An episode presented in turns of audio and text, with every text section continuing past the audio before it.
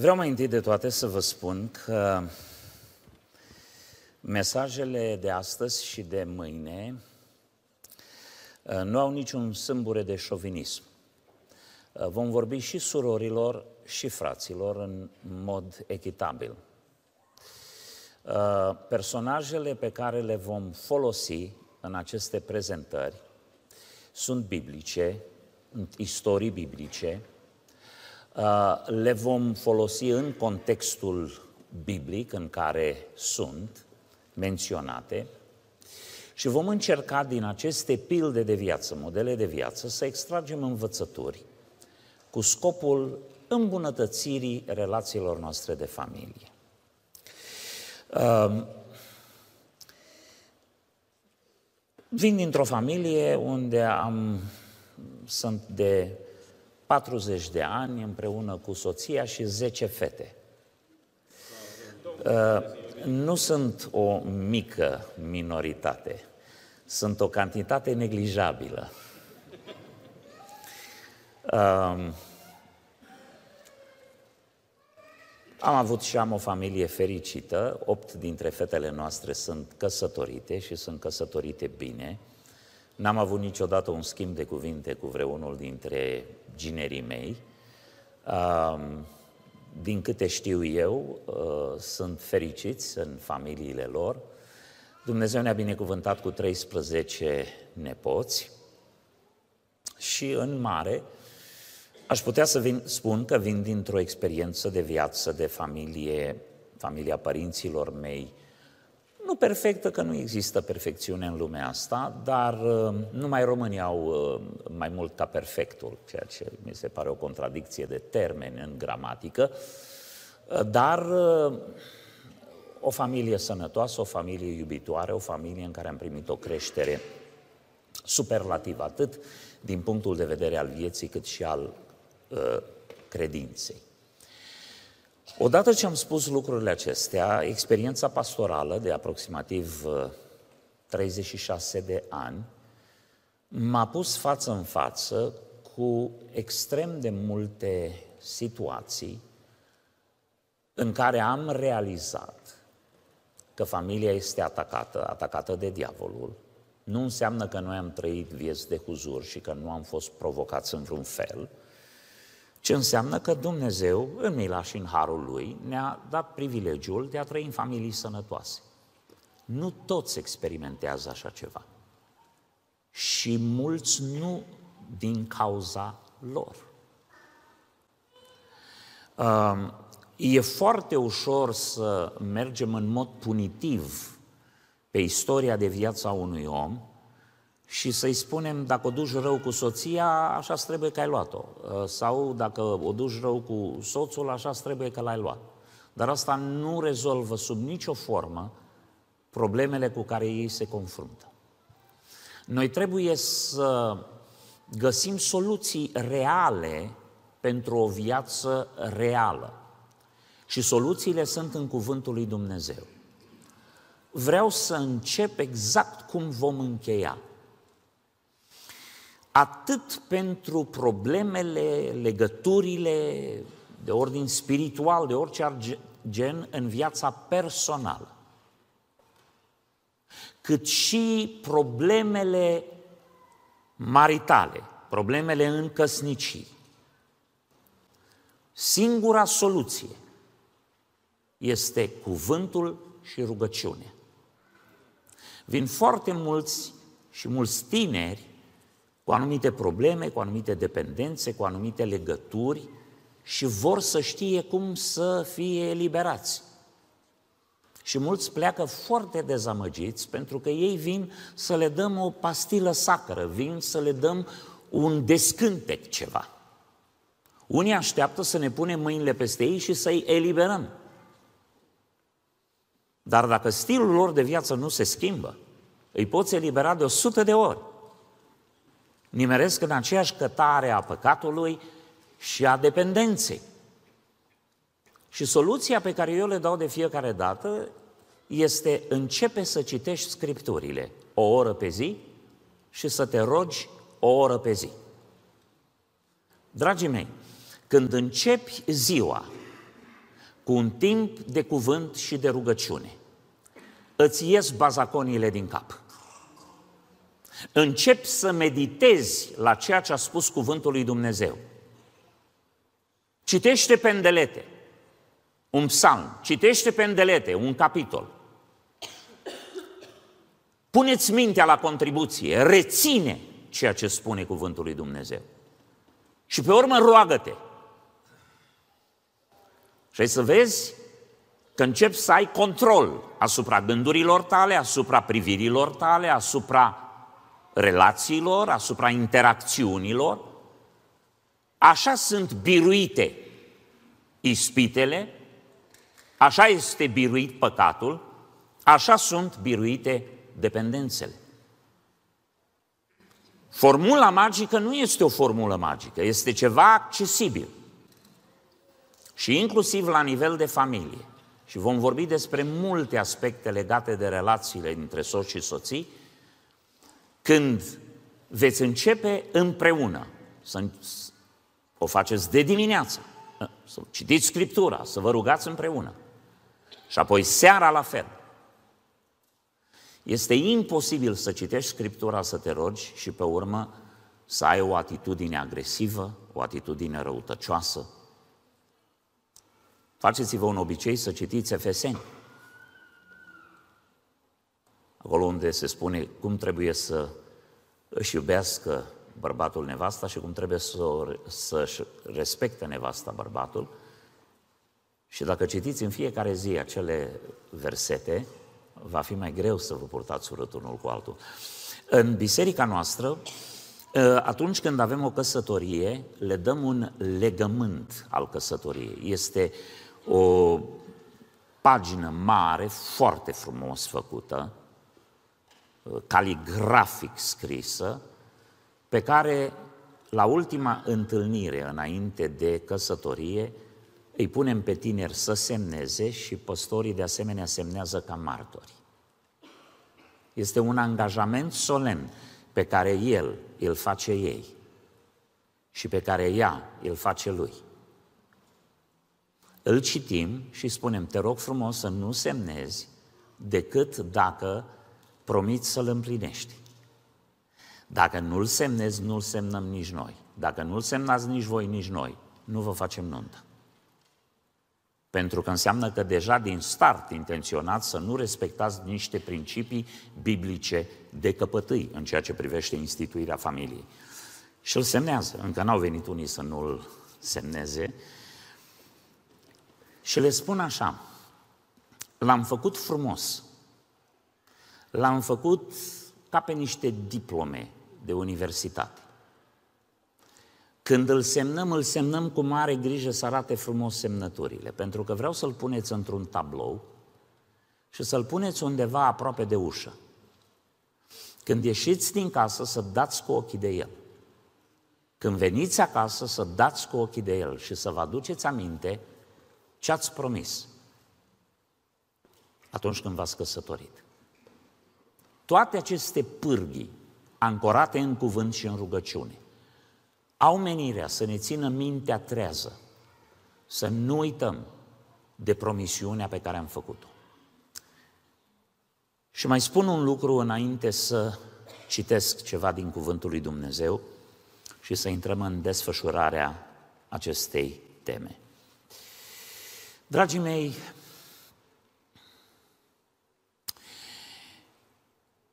În cartea profetului Maleahi ni se vorbește despre oameni care vin la altarul lui Dumnezeu cu jertfele lor. Ei vor să fie închinători. Și când ei aduc jertfe, sunt convins că datorită publicului care îi observă, jertfele erau aduse în public, erau un act public. O făceau în mod pios. Veneau cu jertfele fără cusur, le aduceau în față, îndeplineau toate ritualurile. Și când Dumnezeu se uita la actul acesta, spunea, eu văd altceva decât ceea ce văd oamenii din jurul vostru. Ei văd un om pios care aduce o jerfă, care vrea să ceară iertare, care vrea să ceară grațiere.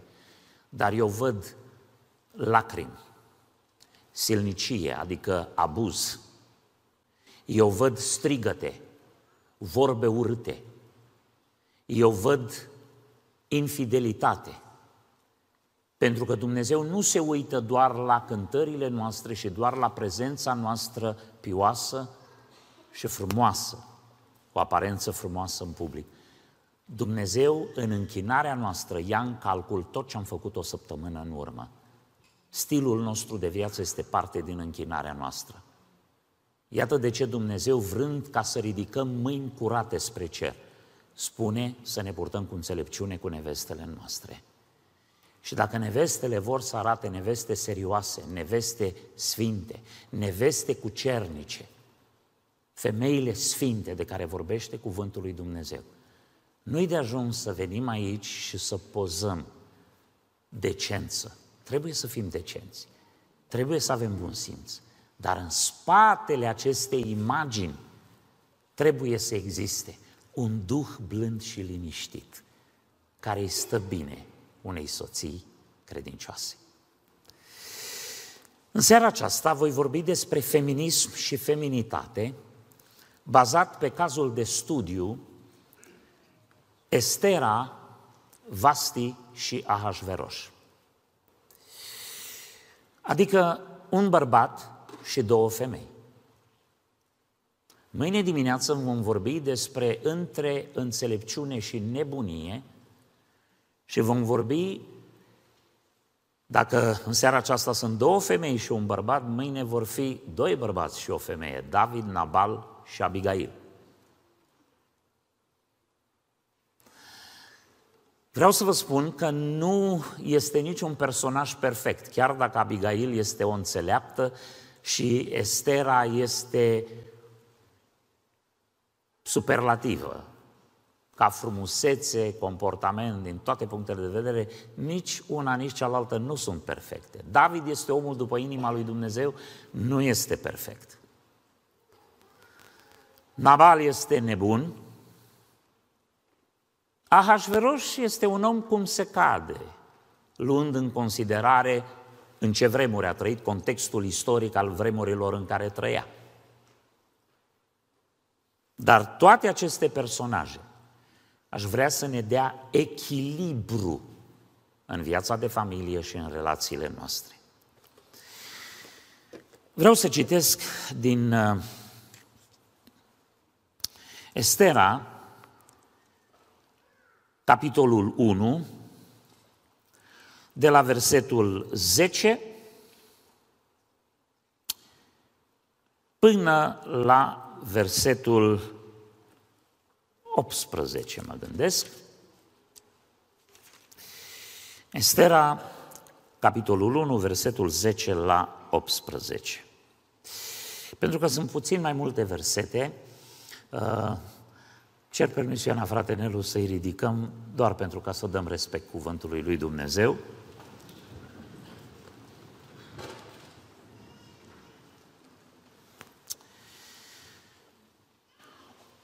A șaptea zi, pe când inima împăratului era veselă de vin, a poruncit lui Mehuman, Bista, Harbona, Bicta, Abacta, Zetar și Carcas, cei șapte fameni care slujau înaintea împăratului Ahasveros, să aducă în fața lui pe împărăteasa Vasti cu cununa împărătească pentru ca să arate frumusețea ei popoarelor și mai marilor săi, căci era frumoasă la chip.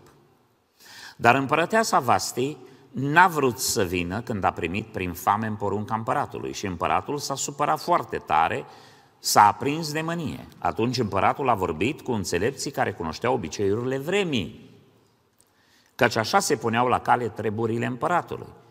Înaintea tuturor celor ce cunoșteau legile și dreptul. Avea lângă el pe Carșena, pe Șetar, pe Admata, pe Tarsis, pe Meres, pe Marsena, pe Mecuman, șapte domnitori ai Persiei și Mediei care vedeau fața împăratului și care aveau locul întâi în împărăție. Ce trebuie, a zis el, să se facă împărătesei Vasti după lege, pentru că n-a împlinit ce i-a poruncit împăratul la Hashverosh prin famine. Memucan a răspuns înaintea împăratului și domnitorilor, nu numai față de împărat s-a purtat rău împărăteasa Vasti, ci și față de toți domnitorii și de toate popoarele care sunt în toate ținuturile împăratului Ahasveros, căci fapta împărătesei va ajunge la cunoștința tuturor femeilor și le va face să-și nesocotească bărbații. Ele vor zice, împăratul Ahasveros a poruncit să-i se aducă înainte împărăteasa Vasti și ea nu s-a dus. Și din ziua aceea sta crăiesele Persiei și Mediei, care vor afla de fapt împărătesei, vor vorbi tot așa tuturor căpetenilor împăratului, de aici va veni mult dispreț și mânie. Amin. Vă rog să ocupați locurile.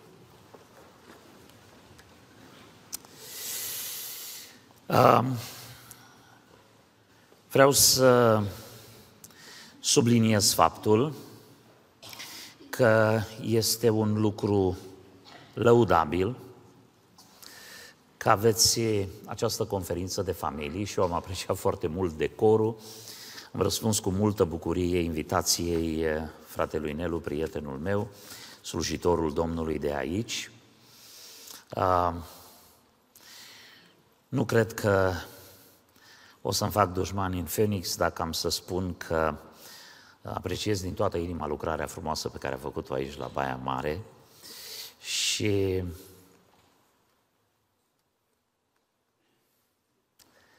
îi stă bine aici.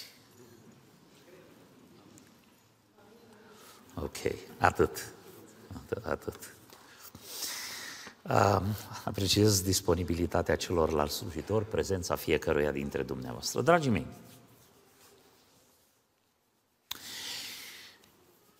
Mai întâi vorbim puțin despre Vasti. Câteva lucruri despre Vasti, împărăteasa Vasti. Poziția lui Vasti. Poziția lui Vasti este o poziție de privilegiu. În primul rând, datorită faptului că este împărăteasă este împărăteasă în cel mai important imperiu al vremii respective. Este femeia numărul unu lângă bărbatul numărul unu din lume, nu numai din Imperiul Persan. Privilegiul acesta îi dă bogăție, privilegiul acesta îi dă statut. Vă dați seama că uh, atunci când ești regină și ești, uh, vorba fratelui Nelu, lângă inima, coastele sunt lângă inimă, lângă inima împăratului, inclusiv ceilalți demnitari ai statului au un respect extraordinar pentru că uh, poziția împărătesei Vasti este mai aproape de împărat decât oricare dintre sfetnicii lui.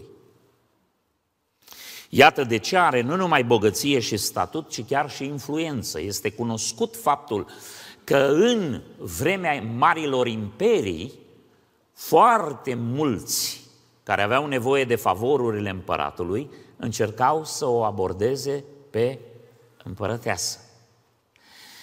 Când Estera a devenit împărăteasă, vă aduc aminte cât de entuziasmat era Haman că a fost invitat alături de împărat de împărăteasa Estera la bancheturile pe care le-a organizat. A fi în grațiile împărătesei nu era de aici de colo. Poziția lui Vasti, în primul rând, ca privilegiu, bogăție, statut, influență. Apoi, în al doilea rând, ca potențial. O împărăteasă bună loială, credincioasă, avea potențialul de a deveni mama fiilor împăratului. Știți că de cele mai multe ori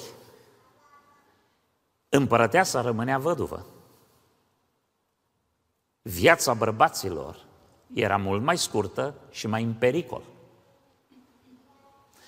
Când murea împăratul, fiul lui devenea împărat.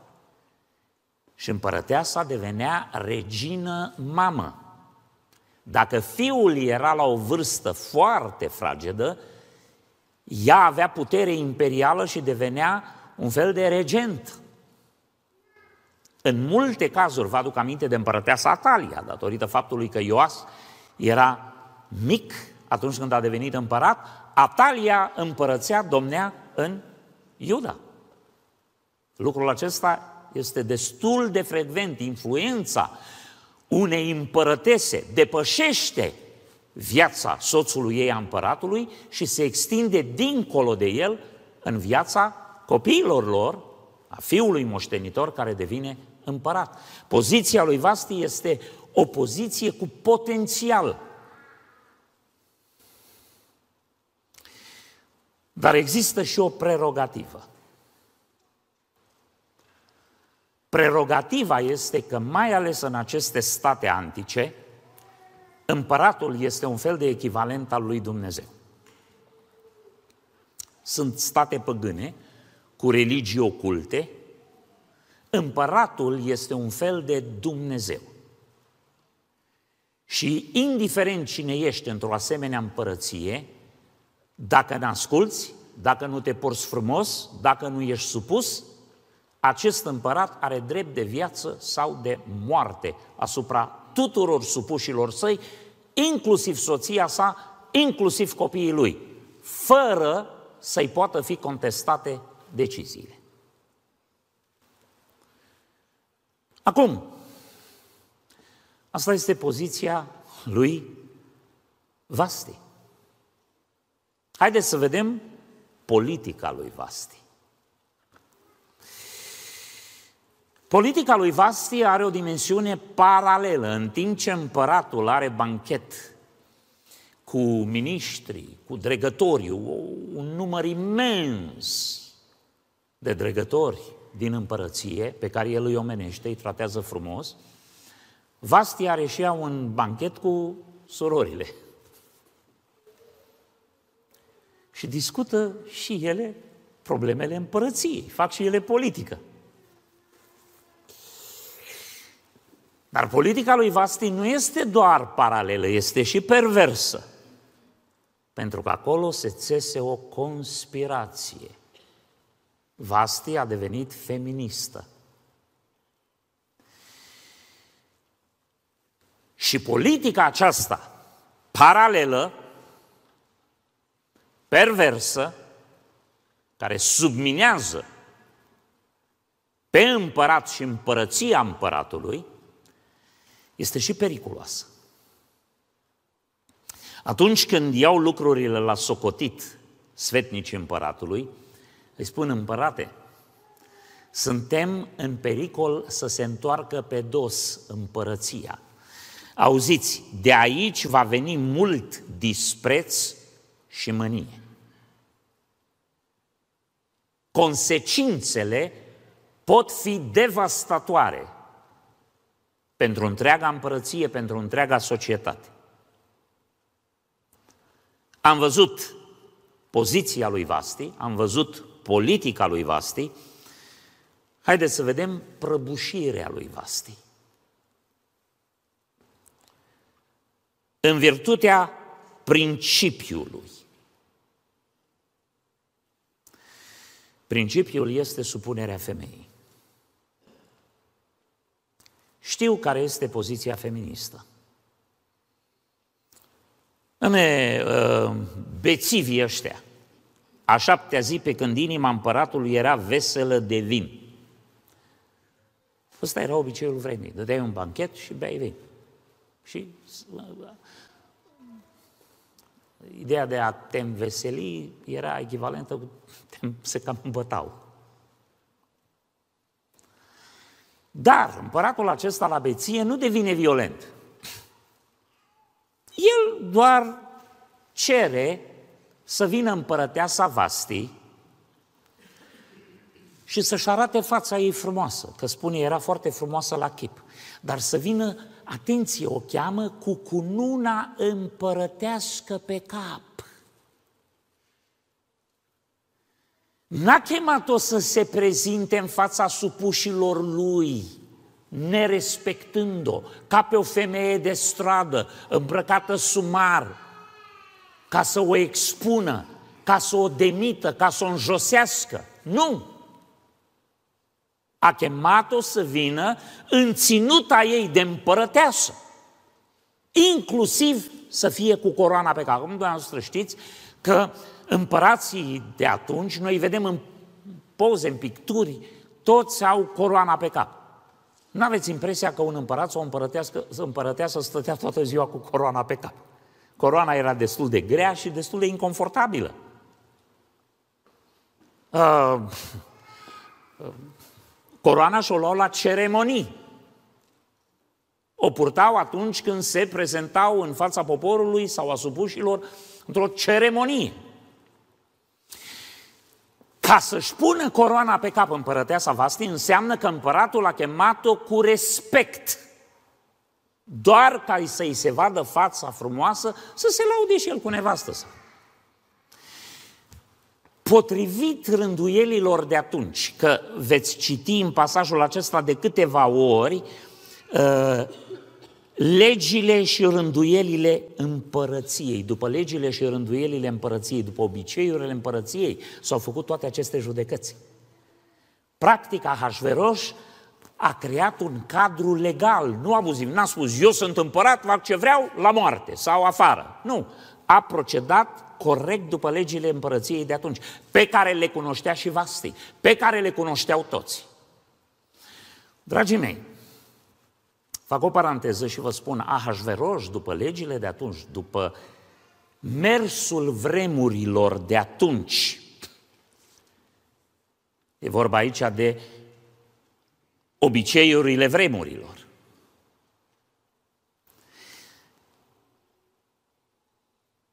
Este un om cum se cade. Și mă uit pe tot parcursul cărții Estera și văd lucrul ăsta. Mai întâi, Împăratul Ahasveros nu devine abuziv și răzbunător, deși s-a mâniat. Zice, s-a întristat și s-a mâniat. Doar a repudiat-o. A exilat-o. Știți că putea să o condamne la moarte. N-a făcut lucrul ăsta. Doi, era un împărat cu o toleranță etnică foarte largă. Nici măcar nu l-a interesat din ce etnie este Estera. Și Mardoheu a sfătuit-o să nu se deconspire.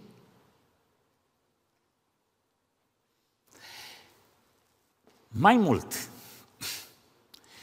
când Ahasveros îi are pe doi fameni care încearcă să-l asasineze, ei sunt deconspirați de Mardoheu.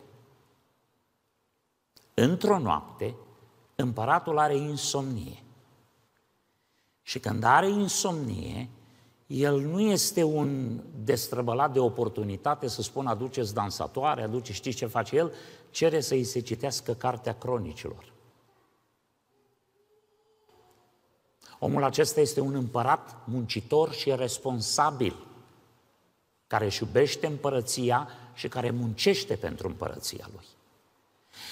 Când se ajunge la fapta de cinste a lui Mardoheu, care i-a salvat viața, întreabă, a fost omușorul ăsta răsplătit cu ceva? Și cei care i-au citit cronicile au spus, împărate, nu s-a făcut nimic pentru el. L-o fi luat sau nu somnul? Puțin mai târziu nu știm, dar dimineața, primul lucru când intră Haman la el, spunea, am o restanță, n-a fost răsplătit Mardoheu, dar înainte de asta îi spune, ce trebuie să se facă unui om pe care vrea împăratul să-l cinstească? Haman și-a închipuit că e vorba de el, a creat o ceremonie pompoasă, poate chiar exagerată, dar împăratul ăsta n-a avut nicio problemă să-l pună pe cal împărătesc, cu haine împărătești și să defileze cu el pe străzi. Noi știm că un împărat este foarte egoist, are un ego uriaș și nu împarte cinstea cu nimeni. El se suie și face parade, nu-i plimbă pe alții pe străzi în hainele lui. L-a cinstit pe Mardoheu pentru fapta lui. Mai târziu, când împărăteasa Estera calcă un pic protocolul, și își pune viața în pericol. El îi întinde toiagul cu dragoste. Omul acesta este capabil să iubească. Să știți un lucru, toți facem greșeli. Suntem imperfecți. Dar dacă un om, dacă un bărbat, dacă o femeie au capacitatea de a iubi, ăsta este un lucru extraordinar. Sunt șanse pentru casa aia. Știți când îmi cade inima din piept la o consiliere de familie? Când mă uit la unul dintre cei doi și ajung la concluzia că nu-l mai iubește pe celălalt, ă, mă golesc de speranță. Fizic mi se face rău. Până mai e un, o scânteie de iubire în sufletul unui om, sunt șanse. Sunt șanse ca omul ăla să fie bun. Sunt șanse ca familia aia să fie salvată. Ahasveros este un om foarte iubitor. Își iubește așa de mult nevasta, a iubit-o și pe Vaste. A fost mândru de ea. A vrut să se laude cu ea. Știți că unii oameni când sunt bezi devin violenți, devin răi, insultă. Ăsta se face om de treabă, bun. Vrea să o cinstească, vrea să o laude. Îl cheamă împărăteasa Estera și își face de mai multe ori timp să meargă să fie cu ea și să se ospăteze. Ahasveros este un om de treabă. Când apare marea criză și își dă seama de pericolul în care se află poporul Israel, găsește soluția salvării iudeilor de la masacrul care li se pregătea. Ahasveros este un om cum se cade. Aș putea să spun un om bun în felul lui, luând în contextul istoric al vremurilor respective, dar ca să nu ne critique cineva că bun e doar Dumnezeu, că și Domnul Iisus Hristos a spus, să hai să spunem că era un om de treabă, un om cum se cade. În virtutea principiului relației dintre bărbat și femeie, Vasti trebuia să-i fie supusă. Și acum, scumpe surori, fac o paranteză și vreau să vă vorbesc puțin despre identitatea dumneavoastră. Ce dă unei femei identitate? Identitatea este unitatea dintre interior și exterior. Calități sfinte în interior, exprimate prin decență și bună cuvință și pioșenie în exterior. Asta este identitatea femeii. Când între interior și exterior este armonie, ai o femeie deosebită. Din nefericire, există două extreme. Extrema ca exteriorul să fie conformat, dar în interior să fie un caracter rău, acru, se spunea mai devreme, înțepător, răutăcios. Și chiar dacă din punct de vedere exterior ești ascultătoare, s-ar putea să nu-i faci viața frumoasă soțului. Mă rog din toată inima ca interiorul tău să fie asemenea exteriorului tău. Există însă situații când pretindem că avem toate calitățile frumoase la interior, dar suntem rebele și neascultătoare și nu ne conformăm poruncilor sfinte când este vorba de exteriorul nostru. Și am să vă spun o ecuație. Dacă exteriorul arată bine, șansele sunt jumii-jumătate că ar fi și interiorul pe măsură. Dar dacă exteriorul este rău, nicio șansă ca interiorul să fie bun. Pentru că tot ce este la exterior iese din interior. Lipsa de decență, lipsa de ascultare în ceea ce privește bunul simț, buna cuvință, decența, simplitatea, modestia, la exterior, acea rebeliune care nu lasă o femeie să se poarte în mod cuvincios și să respecte principiile biblice cu privire la vestimentație și comportament, dovedesc faptul că există niște lacune profunde de caracter în interior. Mă rog din toată inima ca exteriorul unor asemenea persoane să se conformeze la ceea ce pretind ca un interior. Pentru că trebuie să existe o armonie între interior și exterior. Asta dă identitate femeii.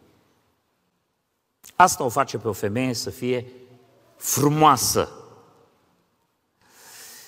Dar există un al doilea principiu, și anume principiul ierarhiei.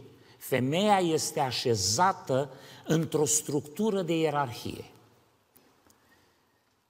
Și în ierarhia aceasta, Hristos este capul bărbatului și bărbatul este capul femeii. Scumpe surori și tinere care vă veți căsători, nu căutați un bărbat pe care să-l puneți sub papuc, pentru că nu veți fi fericite. Instinctul vostru este ca dorințele să vi se țină după bărbat. Nu vrem bărbați abuzivi. Le-am învățat pe fetele mele lucrul ăsta. Și încă le învăț. Și uneori le învăț din nou. Dacă vrei să fii împlinită, nu aștepta ca bărbatul să vină să spună, auzi, vezi că eu sunt uh, mai mare ca tine, eu sunt șeful tău. Nu. Un bărbat n-ar trebui să aibă nevoie să facă lucrul ăsta. Când un bărbat face lucrul ăsta, se demite, se înjosește. Nici nu trebuie să ajungem acolo, nici nu trebuie să fie discutată treaba asta. Din oficiu, bărbatul este capul femeii și femeia trebuie să intre în relația de căsnicie cunoscând și acceptând acest lucru. Că dacă nu, va fi neîmplinită, frustrată, nefericită. Îl va comanda pe săracul tănase de la stânga la dreapta, de sus în jos, va face cu el ce va vrea, va mătura cu el pe jos și tot nefericită va fi. Pentru că nu este chemarea ei, nu e locul ei. De ce? Aplicăm Scriptura. În primul rând, 1 Timotei 2 cu 13, dacă s-ar putea afișa, 1 Timotei 2 cu 13,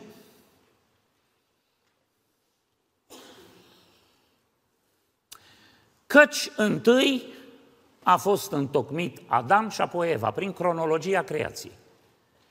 Femeia a fost creată după bărbat. El a călcat pragul pământului înaintea ei și are întâietate. Știți în țările române cum s-au înființat și cine a fost domnitor? Ăla care a descălecat, care a intrat primul acolo, s-a uitat în stânga, în dreapta, a văzut codri, câmpii, munți, păduri și a zis, ă, nu, nu, nu e nimeni aici, nu e nimeni, eu sunt stăpân aici. Adam. Deci femeia după bărbat. Doi. 1 Timotei 2 cu 14. Versetul următor. Și nu Adam a fost amăgit, ci femeia fiind amăgită s-a făcut vinovată de călcarea poruncilor. Cu alte cuvinte, prin cădere. Nu numai prin creație, prin cădere. Pentru că ea a fost înșelată,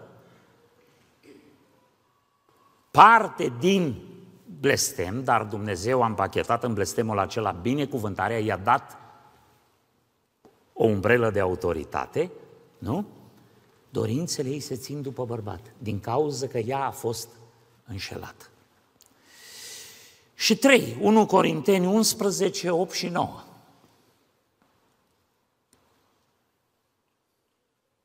Prin scop. În adevăr, nu bărbatul a fost luat din femeie, ci femeia din bărbat, versetul 9, și nu bărbatul a fost făcut pentru femeie, ci femeia pentru bărbat. Asta este explicația teologică de ce bărbatul este capul familiei și capul femeii. Dacă cuiva nu-i convine, să mai citească o dată Scripturile. Acum, ca să nu vă las, deși doar pasajul acesta uh, m-a interesat pe mine pentru ca să susțin că în toate societățile de atunci, inclusiv în cadrul biblic, și nu numai în cadrul biblic vechi testamental, ci în cadrul biblic nou testamental, femeia trebuie să fie supusă bărbatului și până la urmă pentru că e un principiu de ordin divin nu numai în interiorul bisericii sau al Israelului, ci pe tot pământul se reflectă același principiu al supunerii femeii față de bărbat. Totuși am să continui paranteza asta și să vă dau un pic de oxigen, uh, scumpe surori. Am vorbit de principiul identității, ce vă dă identitate, frumusețea interioară reflectată în exterior, văzută în exterior. De ce sunteți subordonate sau pe poziția de ierarhie a familiei sub capul care este bărbatul vostru? Al treilea principiu este principiul interdependenței. 1 Corinteni 11 cu 12. Căci dacă femeia este din bărbat, tot așa și bărbatul prin femeie, adică se naște din femeie. Și toate sunt de la Dumnezeu. Dumnezeu a creat această interdependență, că dacă vreodată toți bărbații ar fi nebuniți și ar fi vrut să scape de femei, se anihilau. Bărbatul, din bărbat a fost luată femeia, dar bărbatul se naște din femeie. Avem nevoie de surori, nu? Să le binecuvinteze Domnul Isus. Doi, femeia și bărbatul stăpâni unul pe trupul celuilalt, în har. 1 uh, Corinteni 7, 4 și 5. Nevasta nu este stăpână pe trupul ei, ci bărbatul. Tot astfel nici bărbatul nu este stăpân peste trupul lui, ci nevasta. Să nu vă lipsiți unul pe altul de datoria de soți. Este echilibru și egalitate în sensul acesta, pentru că niciunul dintre cei doi nu este stăpân pe trupul lui, ci celălalt este stăpân pe trupul lui. Și apoi, 1 Corinteni 11 cu 11. Totuși, în Domnul, femeia nu este fără bărbat, nici bărbatul fără femeie. În Domnul se creează această contopire, această unitate în relația de familie, când cei doi sunt un singur trup și nu este unul fără celălalt. 1 Timotei 2 cu 15. Totuși, ea va fi mântuită prin nașterea de fii dacă stăruie cu smerenie în credință, în dragoste și în sfințenie. Acum, mântuită prin nașterea de fii nu trebuie interpretat greșit, că dacă ar fi adevărat, exact așa cum, ă, dacă am interpreta așa, nevasta mea n-ar fi mântuită, că noi n-am avut băieți, n-am avut fii. Ă, mântuirea prin nașterea de fii înseamnă prin capacitatea de a naște, femeia devine mama copiilor bărbatului ei. Devine ceva foarte de primește un statut extraordinar. Când un bărbat se uită la nevasta lui, vede femeia din tinerețea lui, vede ființa pe care o iubește, de care este îndrăgostit, pe care o prețuiește, dar vede mai mult. Pentru că ea dă naștere copiilor, el vede mama copiilor lui. Ăsta e un statut extraordinar. Când îl combin cu iubita inimii lui și mama copiilor lui, încearcă să-i faci vreun rău. Pentru ea e în stare să moară, să-și dea viața. Și dacă mai are și smerenie, și credință, și dragoste, și sfințenie, citești Proverbe 31 și afli cine este femeia aceea.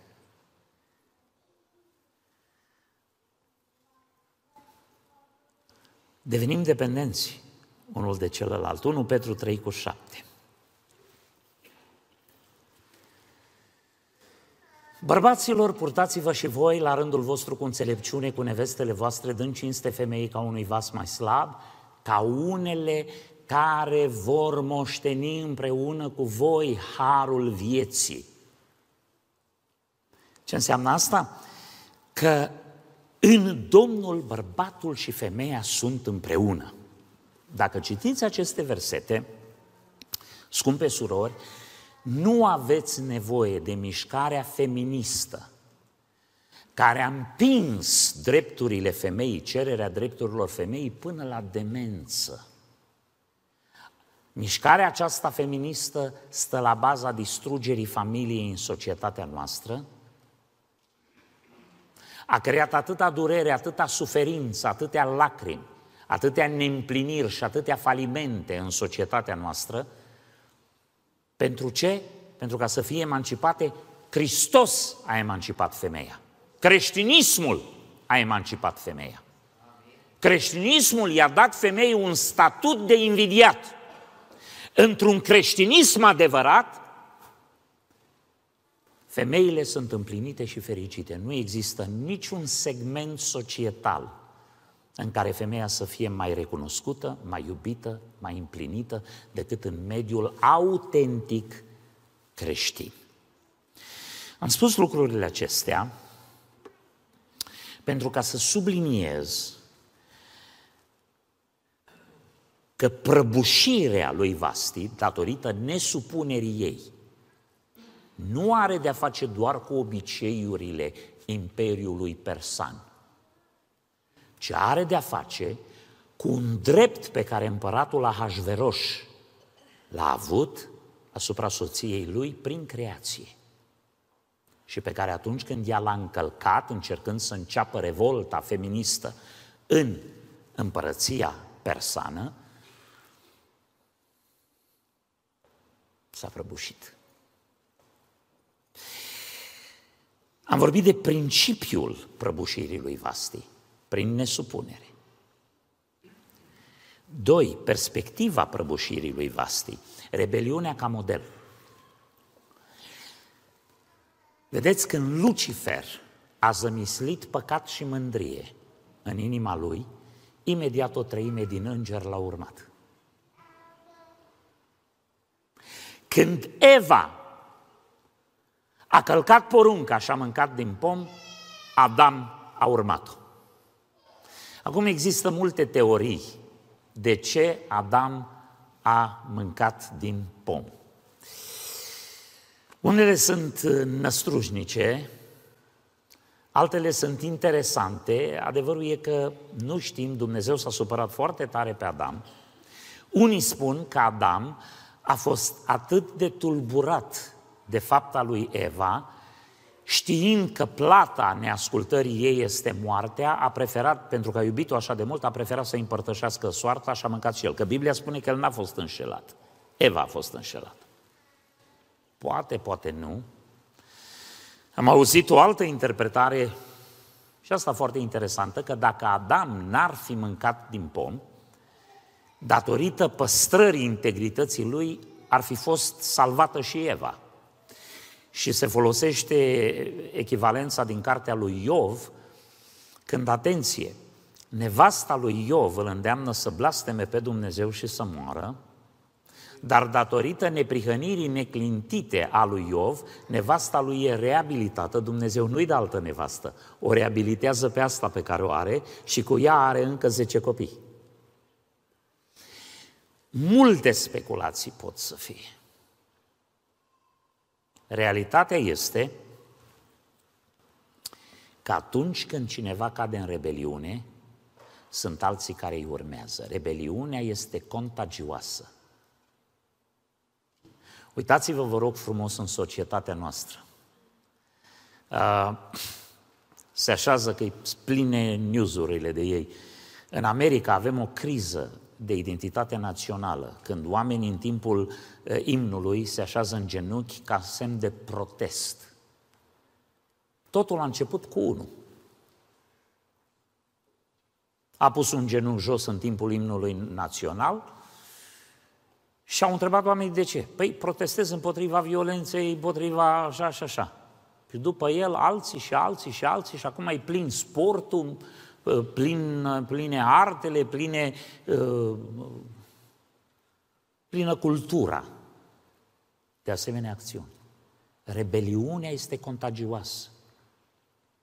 S-au luat după Lucifer, din grădina Edenului a început rebeliunea împotriva lui Dumnezeu, a fost de ajuns ca un împărat în Israel sau în Iuda să cadă în idolatrie și să tărască tot poporul după el în idolatrie. Rebeliunea e contagioasă. Și perspectiva aceasta nu scapă lui Ahasveros și sfetnicilor lui. Dacă îi dăm voie lui Vasti să scape neatinsă după, o asemenea, după un asemenea afront, toată împărăția va fi cufundată în întunericul rebeliunii al răzvrătirii. Avem o răscoală în mâini, suntem în pericol existențial. Și propunerea pe care o fac înțelepții, referitor la prăbușirea lui Vasti, înlocuirea lui Vasti. Dragii mei, principiul înlocuirii, chiar dacă în ceea ce privește pe Israel este temporar, pentru că Israel va fi reabilitat la sfârșit, dar ascultați, principiul înlocuirii este un principiu dumnezeiesc și biblic. Dacă citiți în Roman, capitolul 9, 11, veți vedea că Dumnezeu a tăiat ramurile de drept firești care au adus rod sălbatic și a altoit alte ramuri în tulpina Hristos prin har principiul înlocuirii. Când Saul, care a fost ales împărat de Dumnezeu, a încălcat porunca lui Dumnezeu, Dumnezeu l-a lepădat și l-a așezat pe David în locul lui. Atunci când Iuda l-a vândut pe Domnul Isus Hristos și și-a pierdut locul între cei 12, mai întâi apostolii cu tragerea la sorți l-au pus pe Matia, dar apoi a intervenit Dumnezeu și l-a instaurat pe Pavel în apostolia celor 12, făcând din el și cel mai mare dintre apostoli. Este principiul înlocuirii. Și în virtutea acestui principiu, Vasti își pierde poziția de împărăteasă, și devine Estera împărăteasă. Acum, am atacat problema asta pentru că vreau să subliniez un lucru. Dumnezeu urăște despărțirea în căsătorie. În familia creștină, singurul care are drept de înlocuire este Dumnezeu. Bărbatul nu și femeia nu. Dumnezeu urăște despărțirea în căsătorie, divorțul este interzis în cuvântul lui Dumnezeu și este acceptat prin derogare doar atunci când Domnul Iisus Hristos spune din pricina infidelității, dar și aici, mare grijă, ca stil de viață, nu accidental, pentru că în rest, cuvântul lui Dumnezeu ne spune să ne iertăm unii pe alții. Și Dumnezeu, ca rezultat al pocăinței, iartă. Iertarea vine prin pocăință. Dacă folosim modelul de iertare al Domnului Isus Hristos, atunci și în familie, printr-o pocăință sinceră, trebuie dat loc reconcilierii. Despărțirea în familie este acceptată biblic doar în cazul unui stil de viață fără pocăință, fără părăsirea acestui stil de viață, stăruirea în infidelitate și într-o viață dezordonată. Lucrul acesta este biblic și trebuie să avem grijă de el. Pe Vasti nu împăratul Ahasveros a înlocuit-o, ci Dumnezeu a înlocuit-o pentru că avea un plan. Acum, în toată cartea Estera nu veți găsi cuvântul Dumnezeu. Dar cartea Estera este providențială. Găsiți acțiunile lui Dumnezeu dintr-un capăt în celălalt. Prezența lui Dumnezeu și acțiunile lui Dumnezeu sunt implicite, sunt subînțelese. Acum haideți să vorbim puțin de Estera. Cuvântul cheie în cartea Estera este Purim. Purim înseamnă sorți. Și vreau să vă explic un pic ce s-a întâmplat cu sărbătoarea aceasta.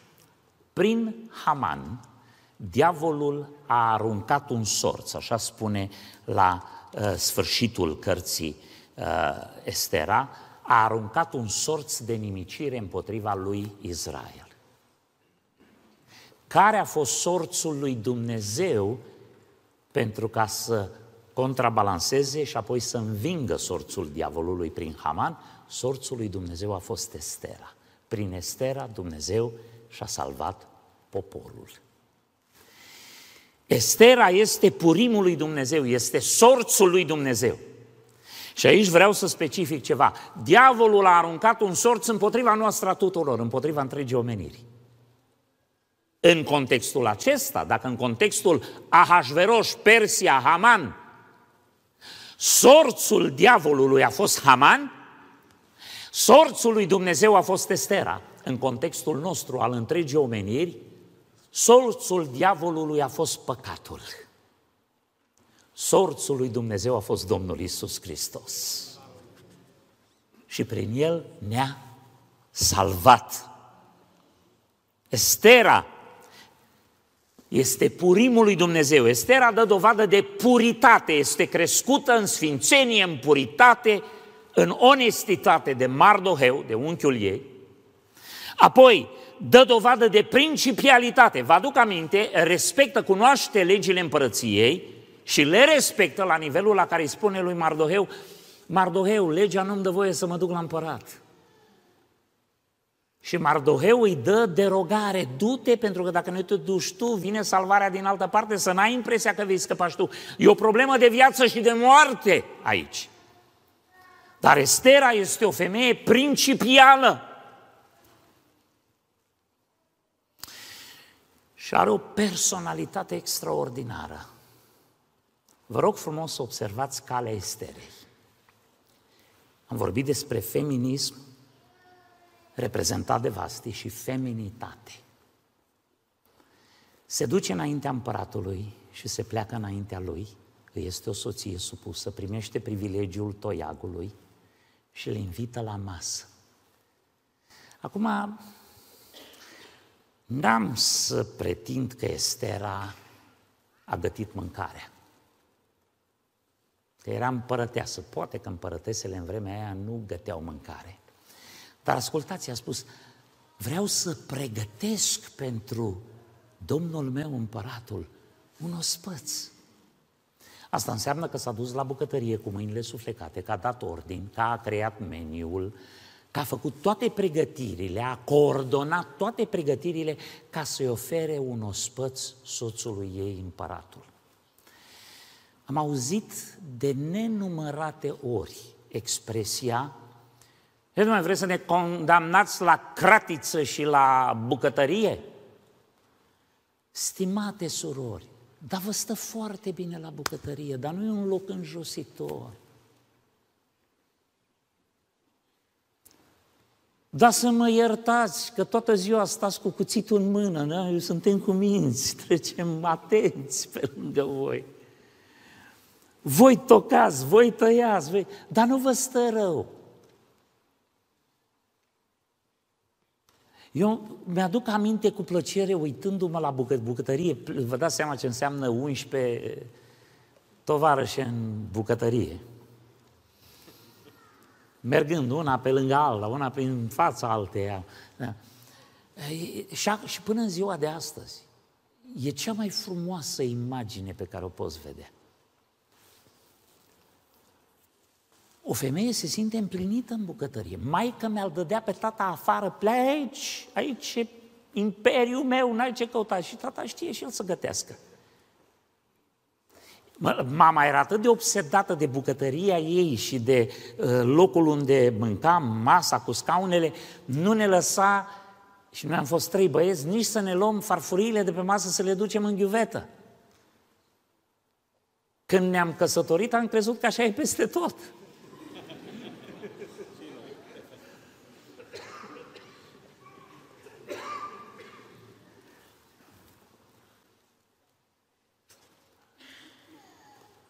Toate clișeele astea care o așează pe femeie îmbrăcată bărbătește. Voi observați ce se întâmplă cu moda din lumea asta? În mod subliminal, în mod subînțeles, schimbă identitățile, îi feminizează pe bărbați. O să le spun ceva și la, la frați. Fraților, sunt puțin cam strâmți pantalonii. Puțin cam strâmți. Într-un fel e bine că nu cad de pe voi, dar într-un fel e rău că o să crape. Să vă faceți de râs. Cam strâmți. Doamne, pune mâna puțin, uite așa, ia, ia uite aici, uite, pune mâna un pic așa. La un bărbat nu-i stă bine, domne, să, să, să-i se vadă formele. Hainele foarte scurte în sus. Dacă aveți impresia că sunteți atractivi, vă spun eu, sunteți dezgustători, noi arătăm, noi suntem cilindrici. Noi nu avem forme, noi arătăm ca niște butoaie pe bețe. Și satana ne face să credem că suntem atractivi. Sunteți atractivi, dar nu pentru femei, sunteți atractivi pentru alți bărbați. Și asta e dezgustător. Asta e moda iadului. Homosexualii controlează această modă în vremea de astăzi. Ascultați-mă, casele de modă au ajuns sub controlul lor. Pe măsură ce îi feminizează pe bărbați, masculinizează femeile. Eu nu spun că femeia nu are un loc în societate să aibă un serviciu sau să lucreze. Mi-am dat toate fetele la școli. Am rămas cu datorii mari de tot pentru că am zis, mai în viață nu știi pe cine nimerește, nu știi ce se întâmplă, are doi, trei copii, Doamne ferește, să aibă o bază, să aibă o sursă de supraviețuire, să aibă o școlică, să poată duce să-și un serviciu sau ceva. Înțeleg lucrul ăsta. Dar Copiii noștri trebuie crescuți acasă, nu de străini, de mama și de tata. Nimic nu compensează și nu egalează modelul de viață, de rugăciune și de credință pe care mi l-a dat mama. De la vârsta cea mai fragedă, între ora 9 și 10 dimineața, era ora de rugăciune a lui mama. Ne, ne gătea pe toți, cu o seară înainte pregătea toate hăinuțele, tot absolut. Pe tata îl ținea ca pe un împărat, cu hainele călcate, aranjate și salopetele de serviciile călca și ciorapii din picioare îi călca. Pleca ca un domn la serviciu. Dimineața ne dădea la toți de mâncare, ne punea sandvișuri, îi făcea sufertașul lui tata, ne trimitea ca pe împărați din casă, scoși din cutie. Dar între 9 și 10 și eram martor în timpul vacanțelor. Se ducea în camera ei de rugăciune. Auzeam strigăte și plânsete înaintea lui Dumnezeu.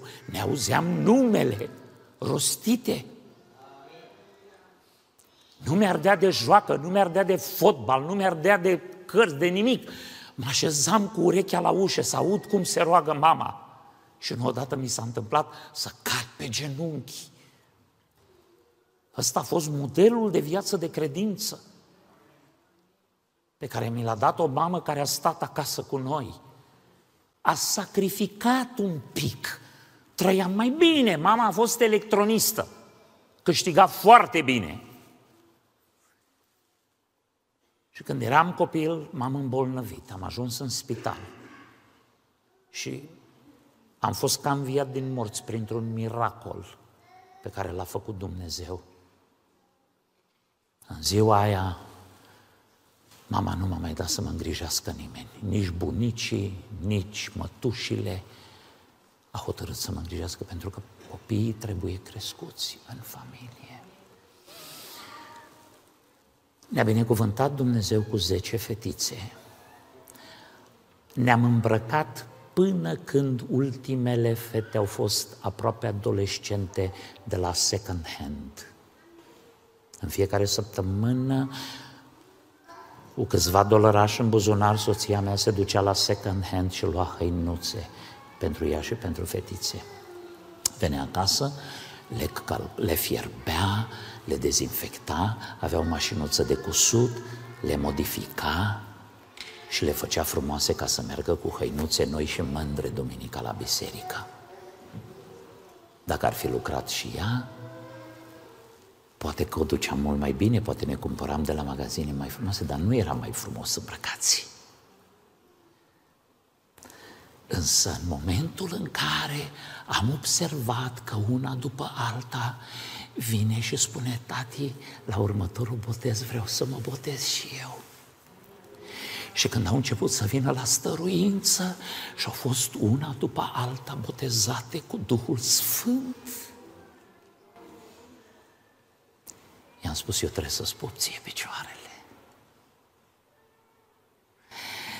Că ai acceptat să fii modestă și smerită și să te îmbraci în haine de mâna a doua ca să poți să ai grijă de copilași. Dacă asta a fost valabil acum 30 de ani, scump frați și surori, astăzi e de 10 ori mai important. Când ultima dintre fetele noastre a absolvit liceul, era destul de rău. Acum este insuportabil ce se întâmplă în școlile publice în America și observați cum dau cu butucii în porțile școlilor și aici în România să introducă materiile morții la copiii de vârsta cea mai fragedă. Cred că nu întâmplător am deviat puțin. Poate cineva ar avea nevoie de lucrul acesta. Personalitatea lui Estera este o personalitate extraordinară. Și ascultați. Ce obține Estera în cele din urmă? Ați auzit vorbindu-se despre drepturi egale. Femeile cer drepturi egale. Uh, odată când i-am spus soției, nu e aici de față și îmi permit să spun, Dumnezeu m-a binecuvântat cu un înger.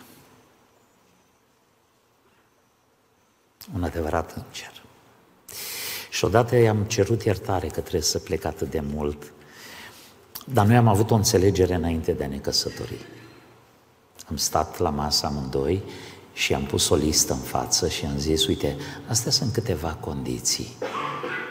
Pentru că eu cred că am o chemare, mama a avut descoperiri din partea Domnului, eu am avut descoperiri din partea Domnului și dacă descoperirile sunt de la Dumnezeu, ele se vor întâmpla și tu va trebui să fii o astfel de soție. Crezi că ai putea? Un pic am fost speriat pentru că prea repede mi-a spus da. Și m-am gândit, uh, vrea să, mi-a plăcut într-un fel, vrea să se mărite cu mine și în stare să accepte orice, numai să se mărite cu mine. Uh, mi-am dat seama mai târziu că a fost o femeie, o fată foarte credincioasă care a înțeles chemarea lui Dumnezeu, a înțeles cu cine se căsătorește și a înțeles că trebuie să spună da. Însă, i-am spus de mai multe ori, auzi, iartă-mă, iar trebuie să plec, te superi. Zice, împărțim răsplata jumate-jumate. Și imediat i-am dat semnul, am spus, sunt de acord că putea să ceară mai mult. Și ar fi meritat mai mult. Eu sunt fericit că n-a cerut decât jumătate. E dorința femeii să fie într-un parteneriat cu soția. Dragi bărbați, Soțiile noastre nu sunt inferioare în inteligență. Soțiile noastre nu sunt inferioare în credință. Uh, să știți că uneori femeile sunt mai spirituale, mai duhovnicești, mai aproape de Dumnezeu. Uh, fiecare vorbește din experiența lui. Eu pot să vă spun că cercetarea Scripturilor, rugăciunea, toate lucrurile pe care eu le fac sunt și că îmi plac, dar sunt și o responsabilitate. Mama mai mă suna și spunea, mamă, să, citește Biblia în fiecare zi și roagă-te. Și mă supăra, spuneam, bine mamă, acum sunt și eu păstor, oamenii ăștia mă și, m-au și scos din producție, mă țin la biserică ca să citesc Biblia. Deci, au, au știi ce? Și voi aveți nevoie să vi se aducă aminte. Dar eu sunt fascinat de oamenii care nu țin niciodată o predică în viața lor, care nu cântă niciodată o cântare în biserică, care nu sunt puși nici măcar să facă o rugăciune în public, dar care practică o viață de cercetare a scripturilor și de rugăciune. Să-i binecuvinteze Dumnezeu. Nici nu știți cât de mult îi ascultă Dumnezeu pe ăștia. Că ei nu trebuie să creeze impresie cu felul în care împachetează și prezintă rugăciunea sau predica sau cântarea. Tata venea, a lucrat greu pe șantier, săracul, și venea la ora șapte jumate, opt seara, când venea mama sărea ca titirez în jurul lui, îi punea masa, îl hrănea, vorbea până nu mai putea, și l-am văzut de multe ori pe tată se ridica de la masă și punea mâna pe cap și o binecuvânta.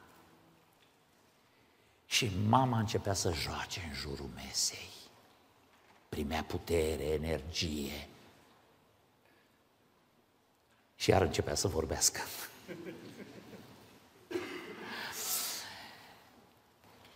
După ce mânca, Tata se ducea la masă și lua caietul de cântări. Avea caietul lui de cântări scris de mână.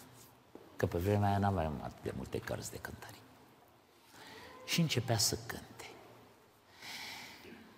Noi o opream pe mama. Mama cânta foarte fals. Și am spus, mamă, tu cântă când speli rufe și ești singur acasă, lasă-l pe tata să cânte, că el are voce, cântă frumos. Cânta fals rău de tot, ce să mai, asta e. Și mi se făcea milă din când în când de ea, de aici am dat, dar mai încet. Și se apuca tata să cânte și cânta trei, patru, cinci cântări și uneori se oprea și începea să plângă și iar mai cânta două, trei strofe. N-a cântat niciodată în public. Însă e cel mai bun cântăresc pe care l-am auzit vreodată în viața mea. Frați și surori, când cântați împreună, când vă rugați împreună. Uh, să știți că Dumnezeu primește lucrul acesta, îl vede cu plăcere și hai să vă spun un secret. Mama anunța rugăciunea întotdeauna. Hai să ne rugăm. Tata ar mai fi cântat două, trei cântări, da, a cântat destul. Hai să ne rugăm. Dimineața, Înainte să plece, ce Ionel, te-ai rugat? Ai citit Biblia? Tata săracul cum se grăbea, zice, hai, hai, hai, hai că citesc, hai că ne rugăm.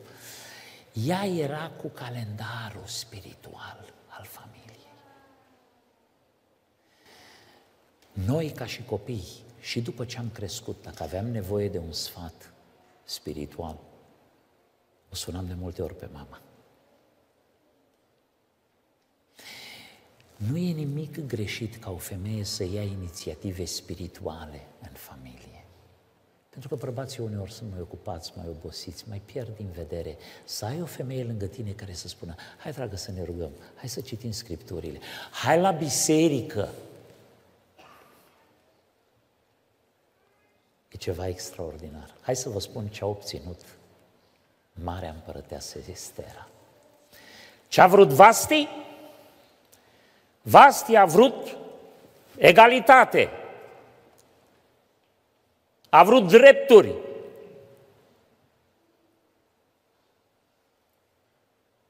Și n-a obținut nimic. Pentru că s-a dus cu forța, s-a dus cu rebeliunea, a fost... Acum gândiți-vă dumneavoastră, bă, și dacă nu-ți convine, nu-ți bate joc de el în fața la toți supușii lui. Du-te a doua zi și spune băi, Ahasveroș, auzi, hai stăm puțin de vorbă. Așa tu crezi că eu sunt un obiect pentru bețivăniile voastre? Mă scoateți pe mine acolo ca pe un obiect, mă pune să mă întorc, să mă uit, să vadă ei cât de frumos să fiu. Nu-mi place, băi, treaba asta. Te rog eu frumos, nu mă mai chema. Putea să-i spună că era nevasta lui. Acolo, între ei doi. Dar să-ți bați joc de împărat, să-l sfidezi pe împărat, să-l înjosești pe împărat în fața supușilor lui. Stimate surori, ego-ul unui bărbat nu e ceva rău, decât dacă e exagerat. Știți ce face ego unui bărbat? Îl face să muncească, să dea pe brânci ca familia lui să o ducă bine. Îl face să-și apere familia cu prețul vieții lui. Protejează casa. Se luptă pentru binele casei. Dar este foarte fragil. Dacă îl faci de râs, dacă îl înjosești de față cu alții, am văzut surori care își contrazic bărbații de față cu alții. Am auzit odată pe unul sărac, a povestit și eu o întâmplare. Dacă ajungea la jumătate, tot era ceva, dar nu cred că a depășit primele 3-4 propoziții că a început nevastă. Dar n-a fost așa, dragă, n-a fost acolo, că a fost așa. Lasă-l, mă, să-și pună întâmplarea cum o, și-o aduce el la Că doi se uită la un lucru și îl văd în zece feluri. Repede să-l pună la punct. Nu vă înjosiți, bărbați. Au aminte că odată unii l-au sfătuit pe, băr- pe un bărbat să se certe cu nevasta, că el nu știa ce să se certe cu nevasta sa. Și zice, bă, dar cum să fac? Zice, băi, fii atent aici ce faci. Te duci acasă și odată când plouă, spui în casă că plouă de jos în sus. Ăsta s-a gândit, ploua o dată afară, se duce în casă și zice, băi, fiți atenți că plouă de jos în sus. Toți copiii au început să râdă. Și cum să plouă de jos în sus, tată, că numai de sus în jos plouă. Dar mai că zice, tăceți mai copii din gură, dacă tata spune că plouă de jos în sus, plouă de jos în sus. Nu-i strica omului plăcerea. Este foarte înjositor, mai ales în public, să-ți fidezi soțul. Dragostea acoperă. Poate dacă soțul tău face o greșeală, ai putea să-l acoperi, să-i camuflezi greșeala. Pormă poți să te duci în particular să spui, băi, Ania, nu mă fă de minunea, mă. Dar nu acolo în public că îi străpungi inima, îl faci de nimic. Vastie a cerut jumătate, egalitate și jumătate. Și n-a obținut nimic, pentru că a fost rebel, a fost răzvrătită, a fost rea, a conspirat și a vrut să-i facă praf împărăția. Cât de fără minte să distrugi împărăția unde tu ești împărăteasă, cu toate privilegiile, cu toate bogățiile, cu tot statutul, cu toată influența.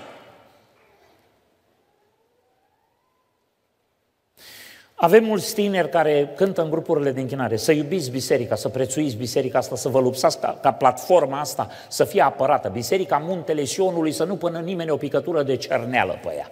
Știți de ce? Că biserica asta vă dă scena unde să cântați. Sunt mulți tineri care ne critică, ei vin și cântă la noi, că la american nu-i pune. Și până vin și critică bisericile românești. Și eu le spun de multe ori, dar dărâmați-le odată ca să se dărâme și platformele voastre, și scenele voastre, și mărirea voastră. Că în altă parte nu vă bagă nimeni în seamă. Este ceva demonic să dărâmi lucrul tău. Neomarxismul. În America, la ora actuală, chiar oameni bogați, cu posesiuni, cu companii, au devenit neomarxiști și le spun la mulți, mă, numai satana se nimicește pe el însuși în mod intenționat. Să crezi într-o filozofie care îți confiscă avere. Hai că dacă ar fi un sărăntoc, ăla să bucură că ți-a de la tine și ia el. Dar tu care ești bogat, să crezi într-o filozofie care imediat ce pune mâna pe putere vine și îți confiscă tot ce ai, este o chestie demonică. Vasti destabilizează și dărâmă împărăția unde ea e împărăteasă. Se vede că aici este o călăuzire străină, dar îngăduită de Dumnezeu cu un scop măreț. Ce-i dă Ahasveroșul Estere? Ia citiți să vedeți.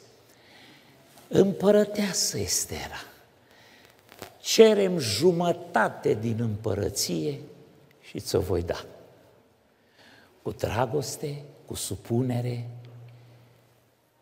cu feminitate, cu delicatețe, nu cu amenințări, nu cu șantaje, nu că dacă nu, nu. Cine are urechi de auzit să audă. No, stai demonic, stai demonic. Ce cu soțule, te rog frumos, ia loc la masă. Surorilor, știți cât de mult puteți obține după ce se ridică el de la masă? Dacă a mâncat bine. Vă duceți și vă cumpărați cea mai scumpă geantă din oraș. Și două perechi de pantofi pe lângă ea. dă să mănânce. Și dacă îi faci o observație, alege momentul corect. Am un studiu despre, împără, despre împărăteasa Mical. Poate că a avut și ea un pic de dreptate acolo, că nu, și-a dat el jos hainele împărătești, s-a apucat să joace. Dar ascultați, a venit mulțumit, a adus chivutul la el acasă, a reușit, că prima dată n-a reușit, a doua oară a reușit, a binecuvântat tot poporul, le-a dat de mâncare pe drum să ia, toată lumea l-a aplaudat, l-a lăudat, intră în casă, prima care iese în, în, în cale este doamna Mical, toarnă o găleată de apă înghețată pe bucuria lui. Te-ai purtat ca un om de nimic. Lasă-l că e obosit, a jucat, a dansat, a sărit, e flămând, e... Nu, nu lua așa de pe... A doua zi, spune, August, data viitoare, când o fi. Lasă și tu măcar coloana pe cap sau haina aia pe deasupra împărătează, fii și tu puțin mai atent că ești împărat. dă un sfat frumos. După ce îl lasă să treacă o zi, după ce îi dai să mănânce și după ce îi vorbești frumos.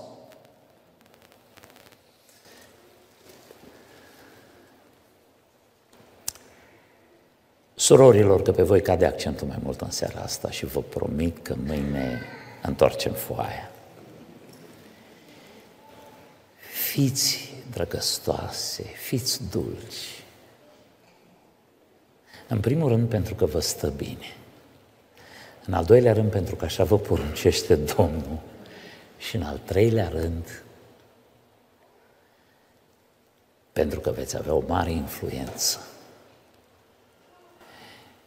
și în familie, și în inima bărbatului, și în societate. Femeia din Proverbe 31 face ce vrea ea. Are toată casa învârtită pe deget. Și bărbatul se scoală, mândru de ea și o laudă, se mai scoală și copiii și o laudă. Dar știți de ce? Pentru că este o femeie care dă totul pentru casa ei, pentru bărbatul ei, pentru copiii ei. Mă rog din toată inima ca Dumnezeu să vă facă să înțelegeți secretul feminității și niciodată să nu cumva să cădeți în plasa feminismului. Este o armă a diavolului pentru nimicirea familiilor. Domnul să vă binecuvinteze!